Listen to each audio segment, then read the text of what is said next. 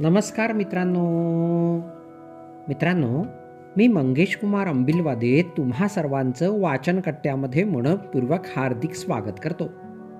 मित्रांनो आज आपण गोष्ट क्रमांक सातशे सत्त्याण्णव ऐकणार आहोत. आज होळी ही गोष्ट आपण ऐकणार आहोत. चला तर मग गोष्टीला सुरुवात करूया. बालमित्रांनो भारतात विविध प्रकारचे सण साजरे केले जातात. त्यापैकी होळी हा सण लहान आणि वृद्ध सगळेच जण आनंदाने आणि उत्साहाने साजरा करतात. अशा या होळी सणाबद्दलची माहिती आपण आजच्या गोष्टीतून ऐकणार आहोत. चला तर मग सुरुवात करूया. आपल्या देशात विविध सण साजरे केले जातात. वर्षातील बाराही महिने विविध सण उत्सवांमुळे सगळीकडे जल्लोष असतो. सण साजरा करीत असताना त्यामागे असलेली परंपरा तर जपली जातेच पण कालानुरूप त्यात काही बदल देखील होताना दिसतात. फाल्गुन पौर्णिमेला येणारा होळी हा एक सर्व परिचित आवडता सण आहे. भारतात अनेक राज्यात हा सण त्यांच्या पारंपरिक मान्यतांनुसार साजरा केला जातो.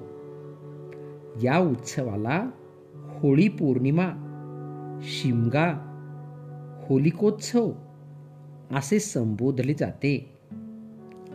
होळीला घरोघरी होणारा सगळ्यांचा आवडता पदार्थ म्हणजे पुरणपोळी.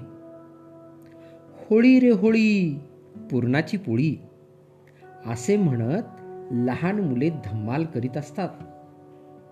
होळीच्या दुसऱ्या दिवसाला रंगोत्सव साजरा करतात. दुसऱ्या दिवशी सुरू होणाऱ्या वसंत ऋतूच्या आगमनानिमित्त वसंतोत्सव असेही संबोधले जाते. यालाच धुळवड किंवा धुलीवंदन असेही म्हटले जाते. काही ठिकाणी पंचमीला म्हणजेच होळीनंतर पाचव्या दिवशी रंगपंचमी साजरी केली जाते. होळी या सणाला थंडीचे दिवस म्हणजे हिवाळा हा ऋतू संपलेला असतो. थंडीने त्रासलेले प्राणी. झाडे फुले ही जोमात उत्साहात आलेली असतात. झाडांची पाने गळून नवीन पानांनी झाडे बहरलेली असतात. झाडांची गळलेली पाने पालापाचोळा काड्या जमा करून त्यांची होळी करण्याची आपली परंपरा आहे. भारतात शेतकरी वर्गात होळीचे खास महत्त्व आहे. या दिवशी हाती आलेल्या पिकांबद्दल देवाला धन्यवाद देण्यासाठी प्रार्थना करतात.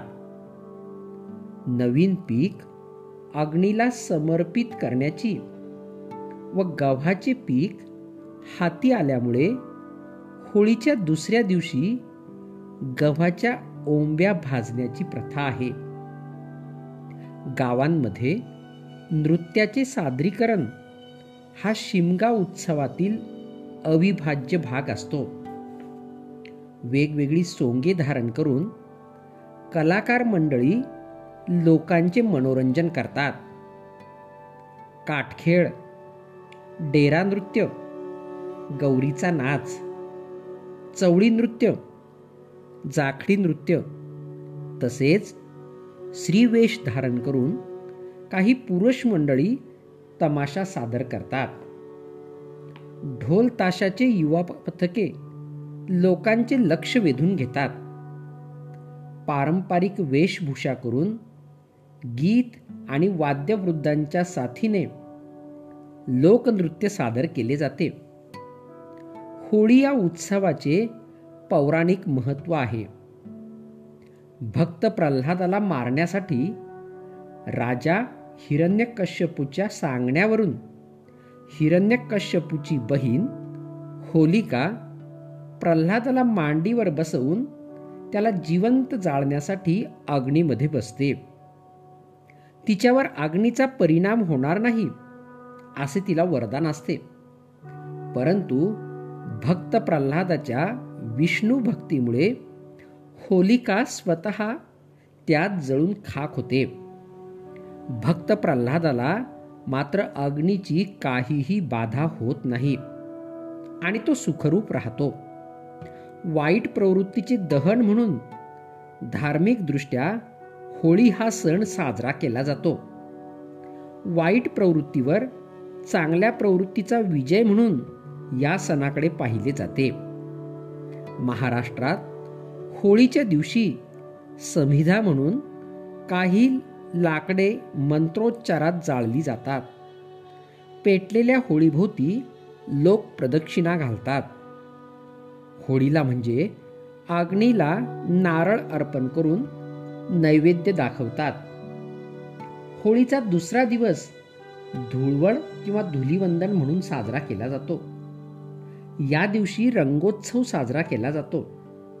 सर्वांनी एकत्र येऊन एकमेकांना गुलाल लावून विविध रंगांनी रंगवून रंगांची उधळण केली जाते.